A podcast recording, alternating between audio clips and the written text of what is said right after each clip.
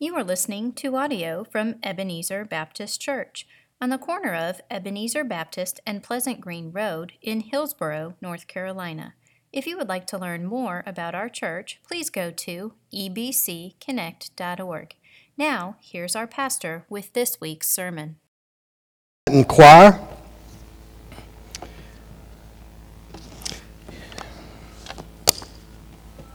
Get situated here for just a second. Question How desperate are you to see God work here? How desperate are you to see God work here? Uh, the, the truth is that if this church is ever going to impact the community or the city around us, and we've, we've heard it, if it's ever going to do that, then God is going to have to start with us. He's got to work in us. And it may mean that God speaks to our hearts and says, This is what you need to do.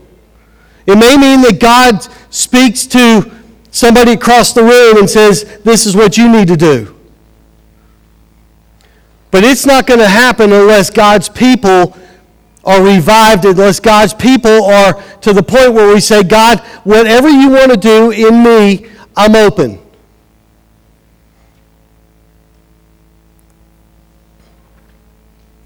I'm not sure a movement of God has ever taken place through people that are lukewarm. I'm not sure God's ever done a mighty work in a city through a group of people that said, eh, whatever. That's never the response that God wants to hear. It's never the response that moves his heart to work on a city and convict those that have no relationship with Christ. So say, okay, God, what do you want to do in us?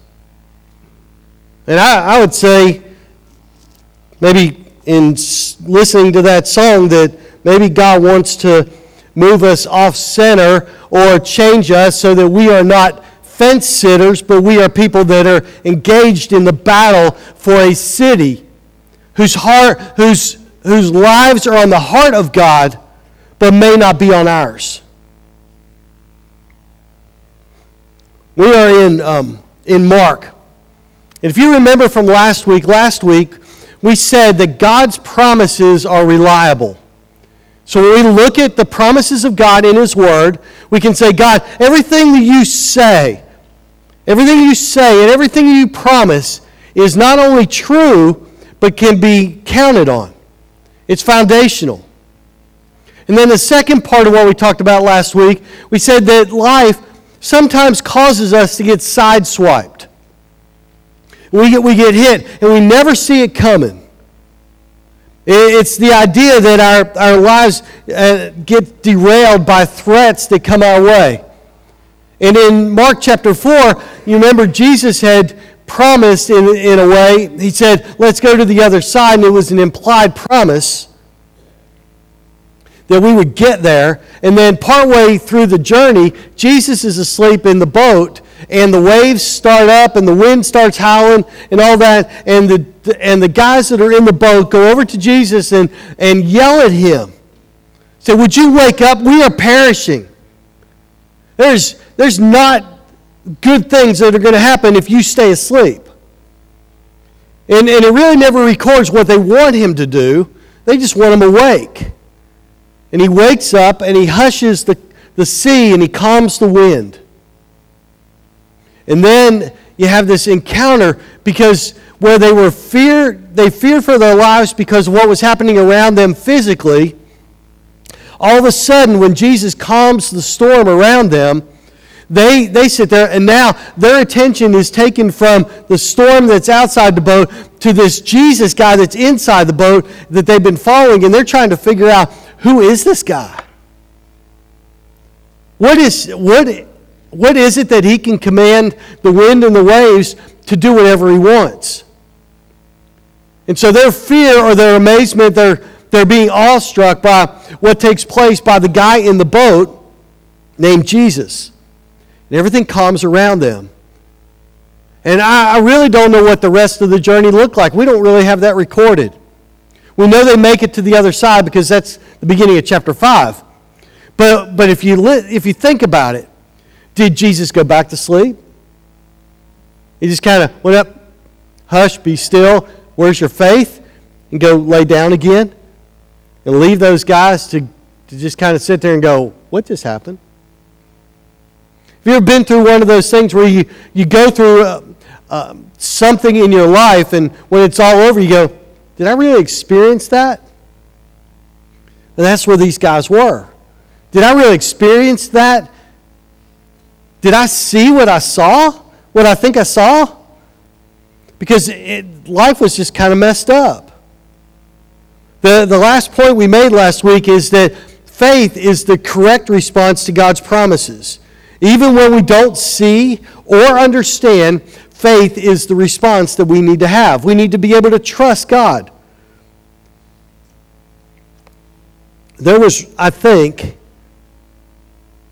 truth be told, there was revival in that boat. They came face to face with God, and it changed not only who they were, but what they believed.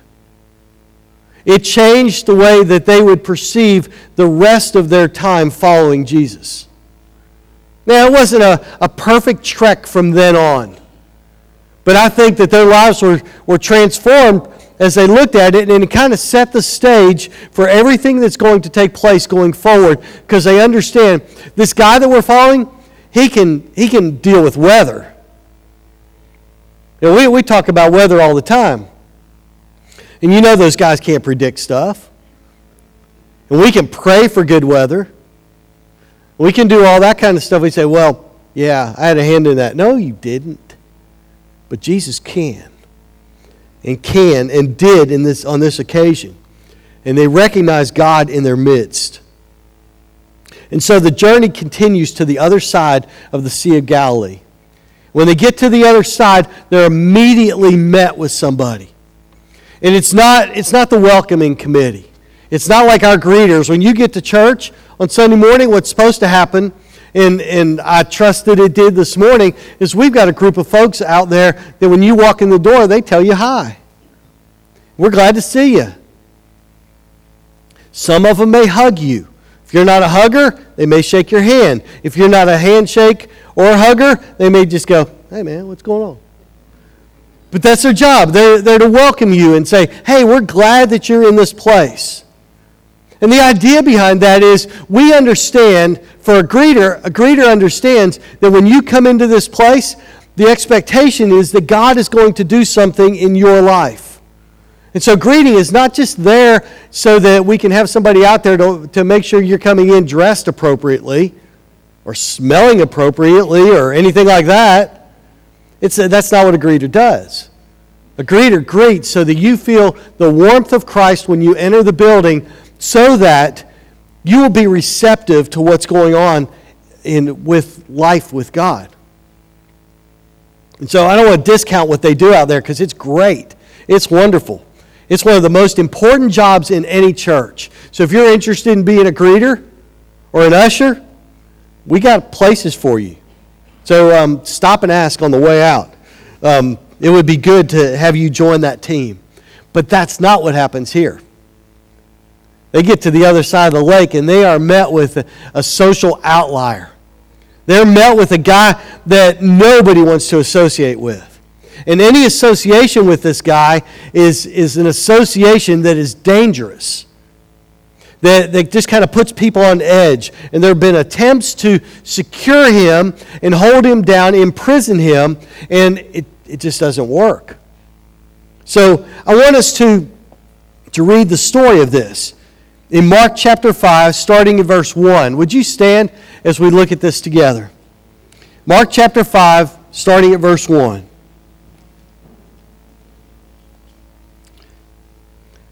They came to the other side of the sea, into the country of the Gerasenes. And when they got out of the boat, immediately a man from the tombs with an unclean spirit met him, not like our greeters. Never seen one like this out there. Okay? And when he had, and, um, and he had his dwelling among the tombs, and no one was able to bind him anymore, even with a chain.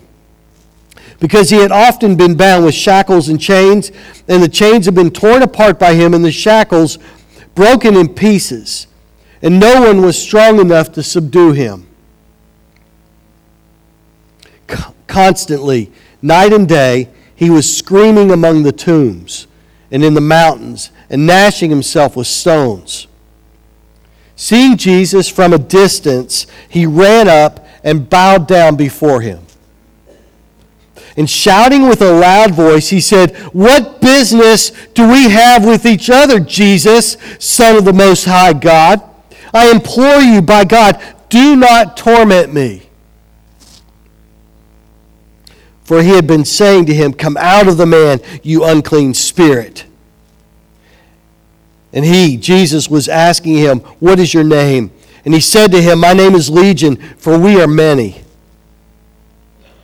And he began to implore him earnestly not to send them out of the country. Now there was a large herd of swine feeding nearby on a mountain. And the demons implored him, saying, Send us into the swine so that we may enter them.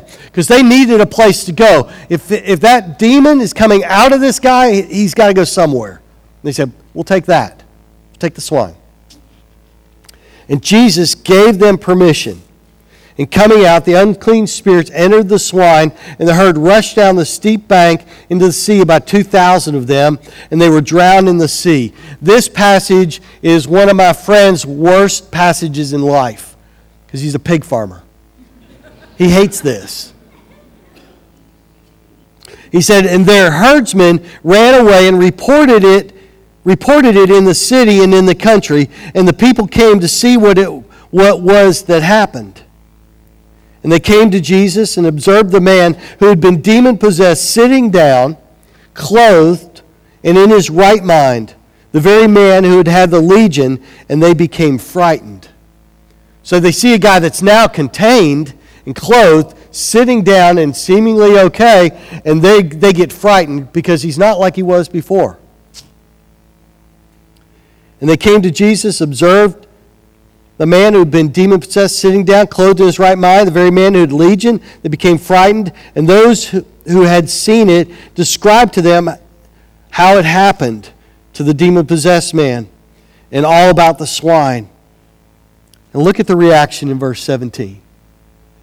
And they began to implore him to leave their region. And he was getting into the boat and the man who had been demon possessed was imploring him that he might accompany him. I want to go with you.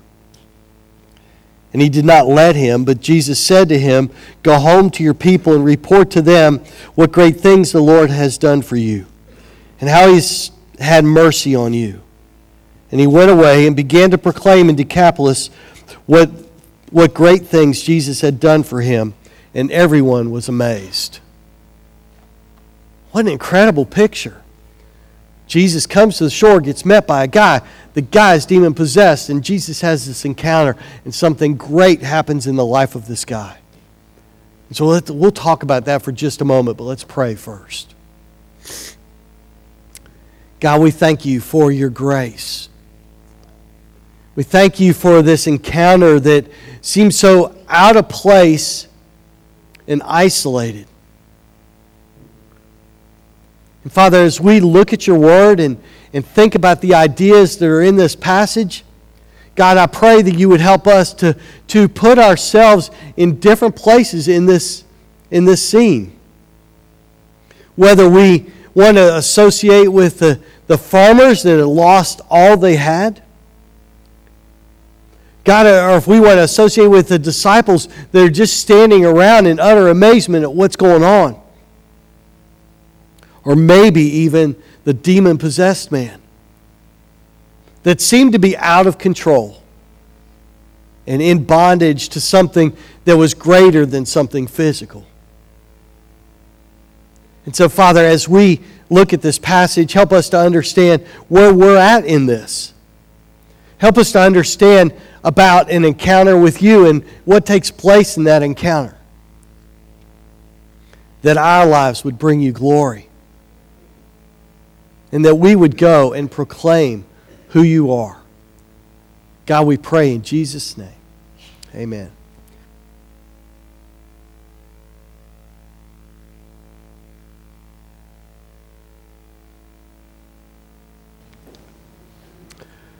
When we look at this, Jesus, we have to understand, Jesus is always intentional about what he does. Now, I don't think there was a day that Jesus ever got up where he said, Hey guys, I don't know what I want to do today. Got any ideas? Now, you, you've had days like that, right? You've at least had those moments where maybe you're sitting in the car with your spouse and, and you go, We're going out to eat, but you have no idea where you want to go. And so the conversation goes like this Where do you want to go? I don't know. Where do you want to go?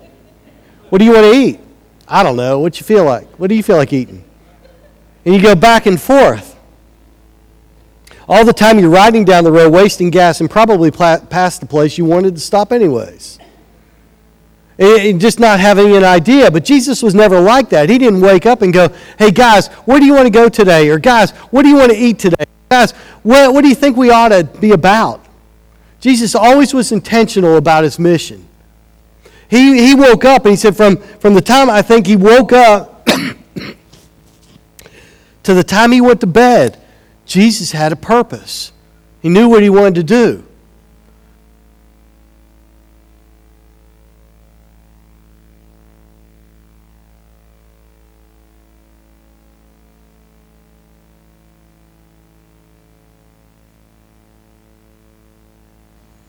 So Jesus is intentional. And you remember in John chapter 4, Jesus made a statement, or, or it's recorded that it said he had to go somewhere. You remember where it was? He had to go to Samaria. It's not that he couldn't go a different direction. He could have gone around, but he has to go through Samaria. And he meets a lady at a well, and they have this encounter, and something great happens in her life. God pours grace on her life, and she's changed in, Mark chapter 5, we get the, the back end of a story where Jesus says, Hey, let's go over to the other side. And we read the encounter in between where the, the guys in the boat and those around go, Oh, this is Jesus. He's big time. And we get to the other side and we realize that Jesus had intentions of going to the other side knowing what was there. He, he didn't go saying, Hey, I have no idea who's going to show up. It's different than church on Sunday morning. On Sunday morning, we come, staff, staff shows up, other people show up, the, the band shows up, the praise team shows up, the choir shows up. It's like, I wonder who's going to be there today. And there's some of you that we could say, yeah, we, we per, we're pretty sure you're going to be there. And there are others of you that, that kind of pop in and out, you know, got, got stuff to do, don't have stuff to do. And, you know, that, that happens. And so we show up and we go, I don't know who's going to be there today. We'd love to be able to go, everybody's going to be there. It's good.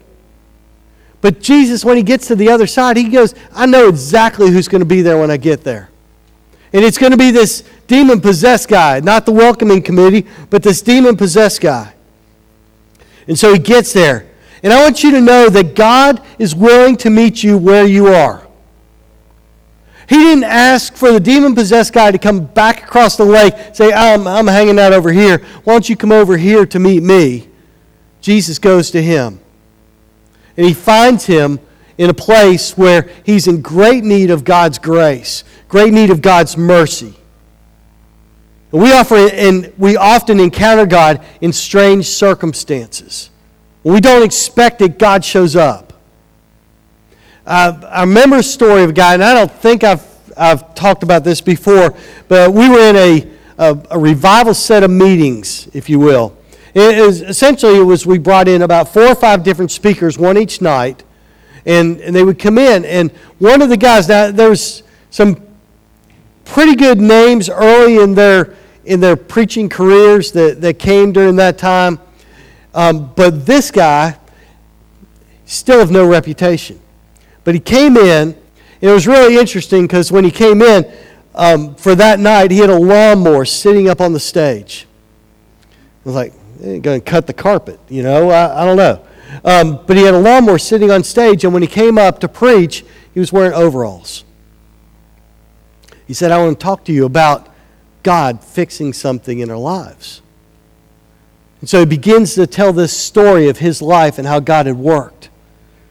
He said that he was going and traveling, and if you're familiar with Atlanta, you know the road names. He was traveling down 285, headed toward 85, and you get to a place that they call Spaghetti Junction. It's that, it's that spot at, at the northeast side of Atlanta where it just looks like roads are going everywhere.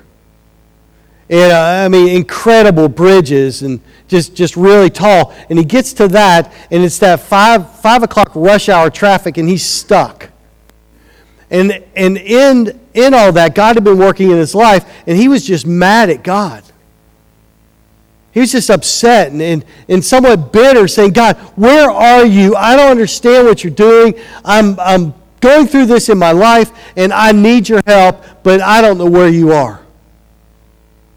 And he was talking about that, and he, he said, I was just frustrated, getting mad, getting mad at everybody around me. Nobody was driving right, the whole bit. He said, and this church in town had put up a billboard along the interstate with a big picture of Jesus. He said, as I looked into my rear view or my side view mirror, there he was. He said, I looked over, and there was this picture of Jesus in my side view mirror. And what does it say on the mirror?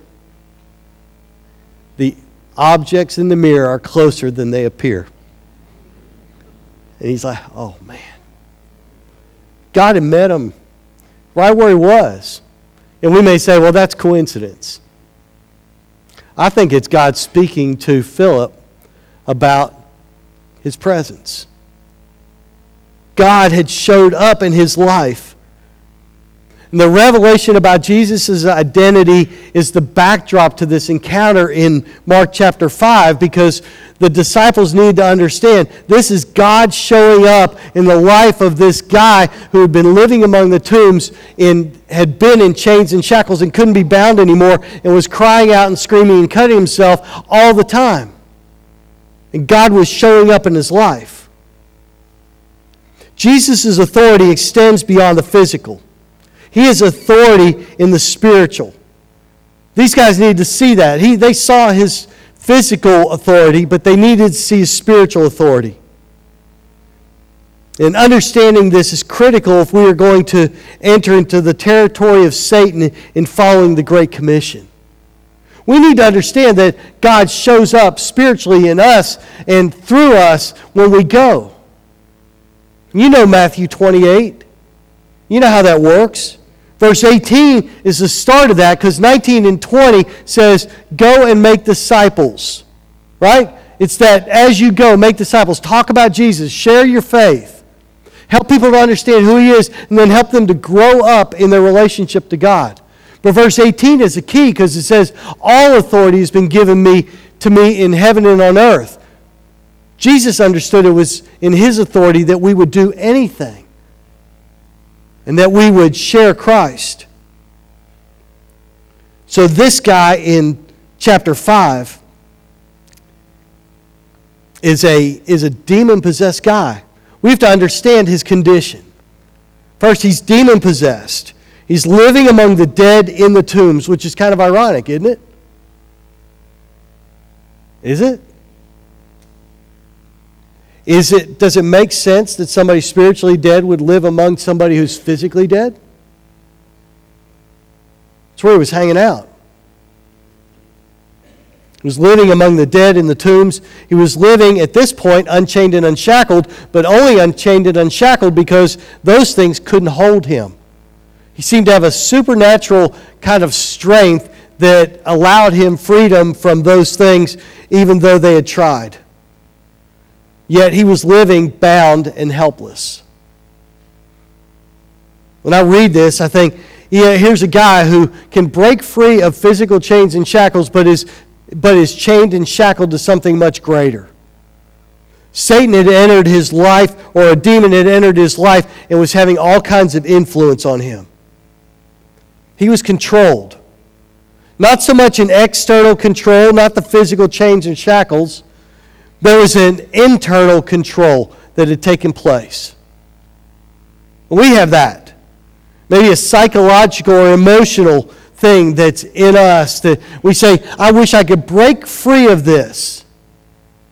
Whether, whether it's something that, that we just deal with in relationships or in addiction or something like that. We say, I just want to break free of this. And I don't know if this guy was making that kind of sense because it seems like he had no sense at all. But we deal with internal things all the time. Where we say, God, help me to break free from this. Help me to step away from this. It may be pornography. It may be some other addiction. It may be alcohol or drugs or something else. And we say, God, help me to break free from this. There's external control, internal control, but there's spiritual control. And allowing God to work on the spiritual nature of our life changes the other. God, help me to be restored spiritually in my relationship with you so that these things that seem to bind me on the outside and even internally that they don't even hold me anymore. It's, it's one of those things that the control completely changes. It's what we see in acts chapter 2 when the, when the disciples have, have that moment at pentecost where people are looking around going these guys are drunk they're looking at him, and, and it's not making sense to those that are looking on. And this is what it says. He says, And they all continued in amazement and great perplexity, saying to one another, What does this mean? But others were mocking and saying, These, these guys, they're full of sweet wine. But Peter, taking his stand with the eleven, raised his voice and declared to them, Listen to this declaration Men of Judea, and all you who live in Jerusalem, let this be known to you and give heed to my words. For these men are not drunk as you suppose. For it is only the third hour of the day. But this is what was spoken of through the prophet Joel. And it, and it shall be in the last days, God says, that I will pour forth my spirit on all mankind. God was pouring His Spirit, and that Holy Spirit was living through these guys, there was a change in the spiritual direction of their lives and spiritual control of their lives. And it was going to happen in this, this demoniac that's found in chapter 5. He was in a condition where he couldn't help himself, but then he has an encounter with Jesus. And the demon recognized Jesus. He says, what business, in verse 7, what business do we have with each other, Jesus, Son of the Most High God? I implore you by God, do not torment me. He understood Jesus had control. The disciples may have been looking on going, okay, call security. Some, somebody, take control of this. Demon recognized Jesus as the Son of the Most High God in identity. But he also recognized that Jesus was one with authority, that Jesus had the control. And their request was very simple leave me alone. Just leave me alone. There are times in our life when we are in the middle of things, whether it's that internal struggle or some physical struggle we're going through. And we, we understand that God may want, us, want to change us and work in us. But because we're so comfortable in where we're at, we just say, God, just leave me alone. You've known folks struggle with a particular thing, and it's like, uh, yeah, I want to, but that's too much change. So, God, just leave me alone. And we push back God. We say, God, later. Maybe later. The demon asked for permission to enter the pigs, and Jesus gives permission. Something great happens in this guy's life. Everything changes. The herdsmen ran away after what had happened, and when they came back, they observed the man who had been demon possessed sitting down, clothed and in his right mind, the very man who had had the legion. Clothed and in his right mind. I think what we see in this passage is the application of grace. So not only do we see his condition, and then we have this divine encounter, but we see the application of grace. We have to understand that we need God's grace. We need God's grace to overcome the things that seem to have control of us. We need God's grace just for living life. Kyle Idleman wrote a book called Grace is Greater, and he wrote this. He said, We are able to receive God's grace only to the extent we're able to recognize our need for it. If you don't think you need God's grace, you're in more need for God's more need of God's grace than you realize. Our, our recognition of the need for grace ought to be greater the older and more mature we are in Christ. Because we realize how pitiful we are and how much we fail God. One of the things it doesn't mention in chapter 5 is how this guy came to that condition. We don't know how he got there. We just know that there was some power that exerted in his life and changed all, everything that happened in him. And then in this passage, we see Jesus working. But Jesus, it changed all in one seemingly brief encounter along a seashore. Jesus brought grace into the man's life. He brought life to a man who had been dead. Jesus didn't question the guy, and he notices he didn't say, Hey, how did this happen to you? How'd you get here? He didn't ask that. He didn't condemn him for some poor decision or action on his part. Maybe at some point in this guy's life, the, Satan was working on him or a demon was working on him, and this guy gave in on a very small thing. He compromised in one area of life and said, Yeah, it'll be okay. I'll just wait, God end up, ends up in this condition. I, I don't know if that happened, but I do know this Jesus brought grace. Jesus brought grace. He brought restoration. He brought revival. And so for us, how much more do we need God's grace? The application of grace to our life is essentially replacement healing. It's taking something that is not good and not pleasing to God and saying, God, would you take that out of me and replace it with who you are? Replace it with life found in Christ. Help me to be connected to the vine, as John 15 says. Help, help you and I be so connected that I get all my nourishment from you, that I get all my life, that I'm sustained by you, and that my life is a reflection of who you are. It's replacing hopelessness with a future, replacing the control of Satan with the promise of his Holy Spirit. This is what grace brings to the table. We're saved by grace through faith. Ephesians 2 8 and 9.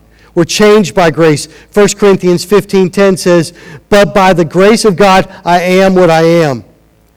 And his grace toward me did not prove vain, but I labored even more than all of them, yet not I, but the grace of God within me.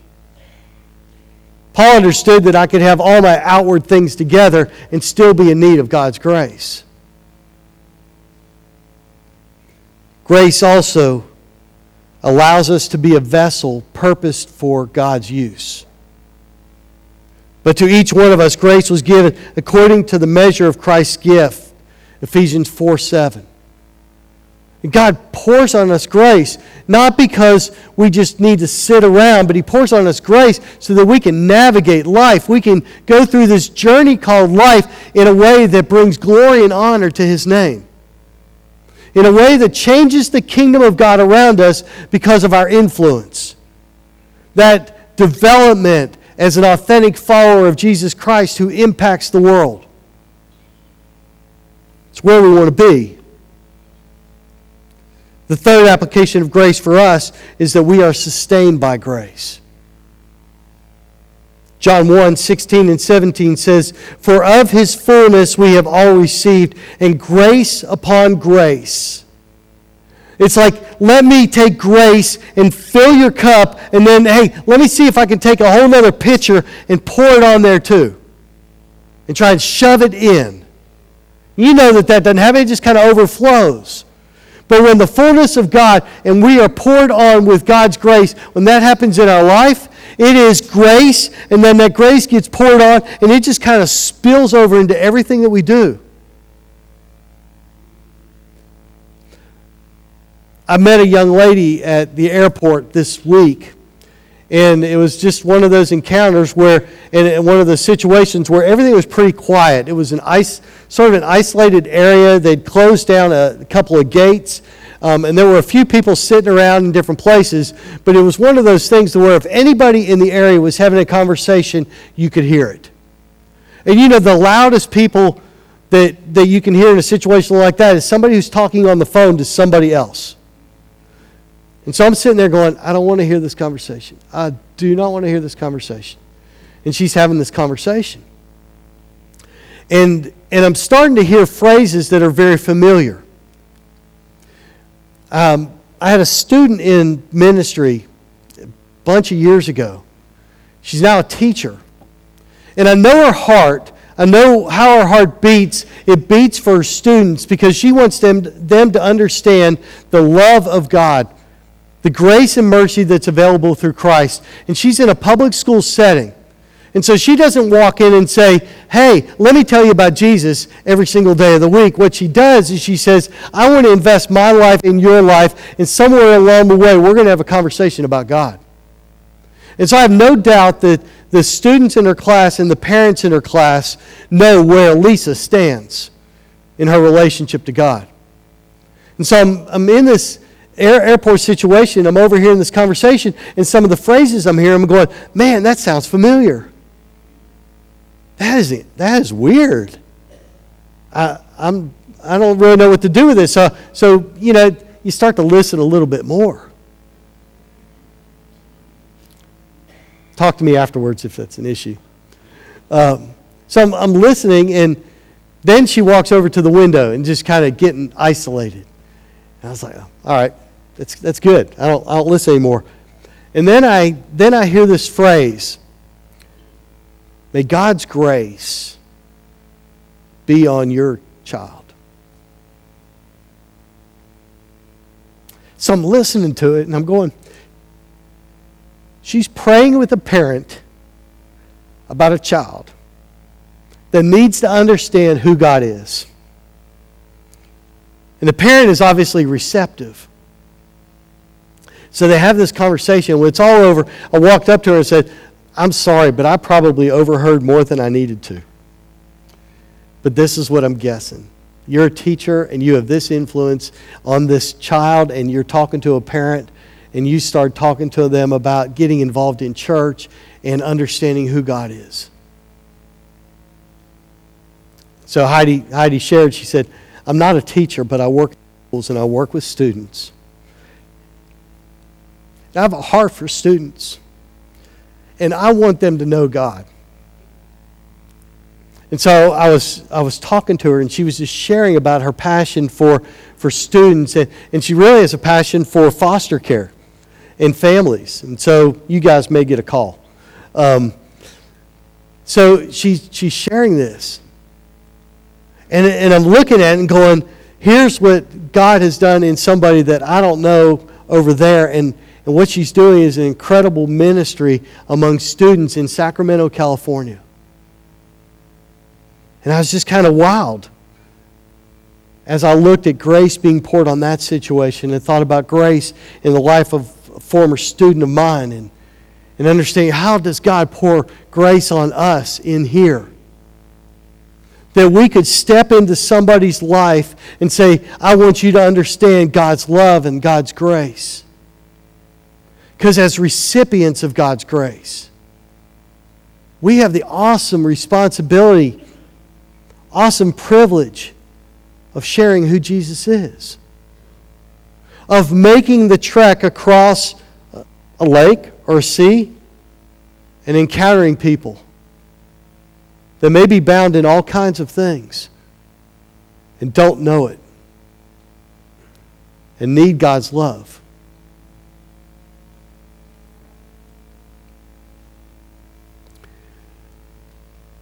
I think we are in two place, two different places this morning. Maybe two different crowds this morning. There's a group of us maybe in here that are products of God's grace. We've realized our need for Christ, and at some point we say, God, I want to receive your forgiveness. I want to receive your mercy. And I want to ask you to pour grace on me so that I could have relationship with you that would never end. Set me free from what I am bound to in sin and make me a new creature in Christ. There's some of us that are products of God's grace. And we honestly we need to be grateful for what God has given us. So today, if you're in that spot, during our invitation time, I want to invite you to come forward and pray and just thank God for what He's done for you. To be grateful. Not because you're better than somebody else, but because you could be in the same spot as this man who is living among the tombs. You could be in that spot where Satan has, has control of your life, that you're doing things that you wish you'd never done. But God, in His mercy, poured grace on you. So come and express gratefulness and thankfulness, and then recommitting to a new life under that grace. There's another group in this room. And it may be the group, it is the group that may still be bound in sin, that may have never received God's grace. And you know it. Nobody has to really convince you of it. On the inside, you say, I've never accepted Jesus Christ as my Savior, and really, I'm still bound to, to all those things that have nothing to do with the glory of God. And today may be the day that you need to accept Christ because sin is robbing you of true purpose and true life.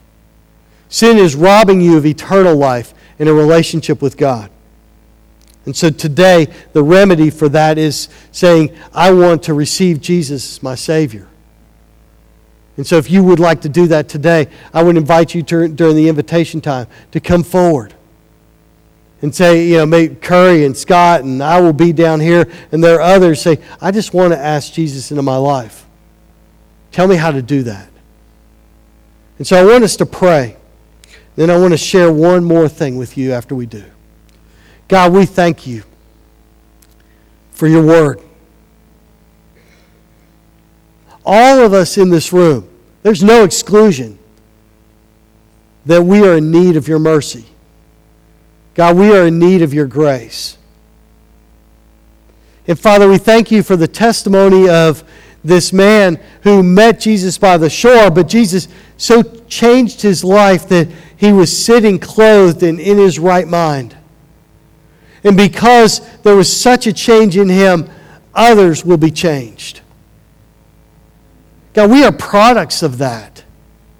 We're products of somewhere down the line, somebody received the grace of God and came into our life and shared with us how to receive Jesus as our Savior. And so, God, I pray that you would work during this time of invitation with those that don't know you. And for those of us that do, that we would stop long enough to be thankful for what you've done for us. And then then make that commitment to say, God, I don't want it to be just a passing, fleeting thought of grace, but God, I want that idea of grace being poured on me, I want that to overflow, to be grace upon grace overflow out of me so that it changes the world I live in. And so, God, I pray that you would do that among us this morning. And I pray that in Jesus' name. Amen.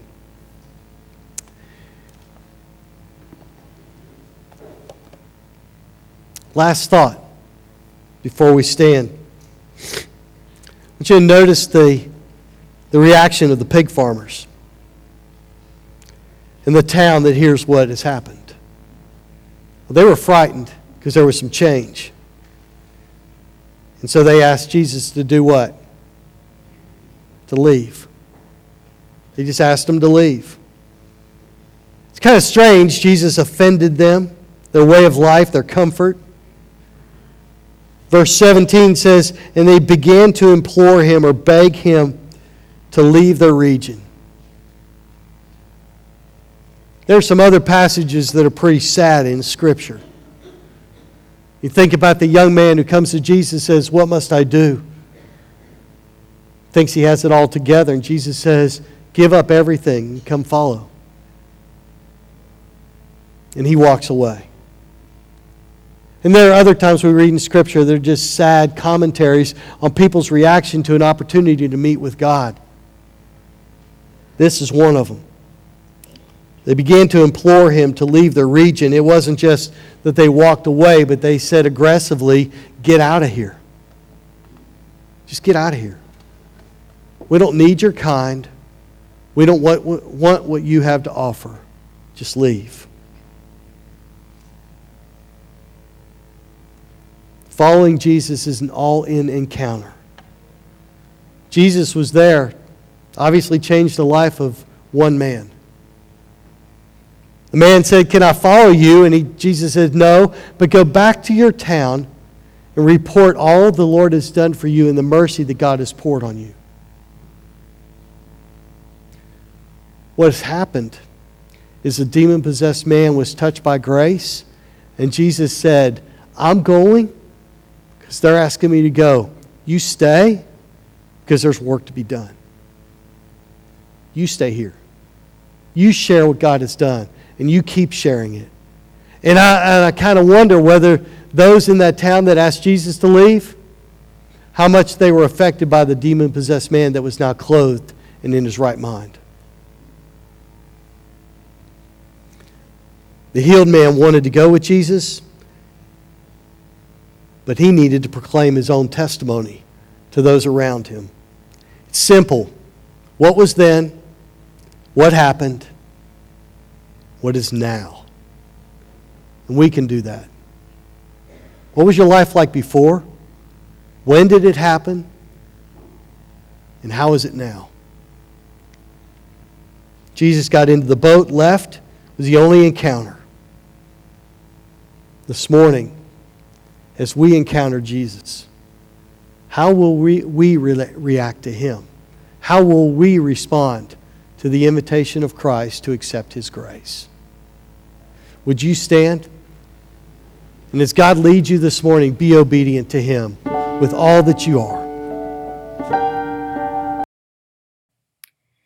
Thank you for listening to this audio from Ebenezer Baptist Church. We welcome you to join us next Sunday at 10:30 for our weekly worship service. If you have found this resource helpful, please do share it with others and check out our other ministries at ebcconnect.org.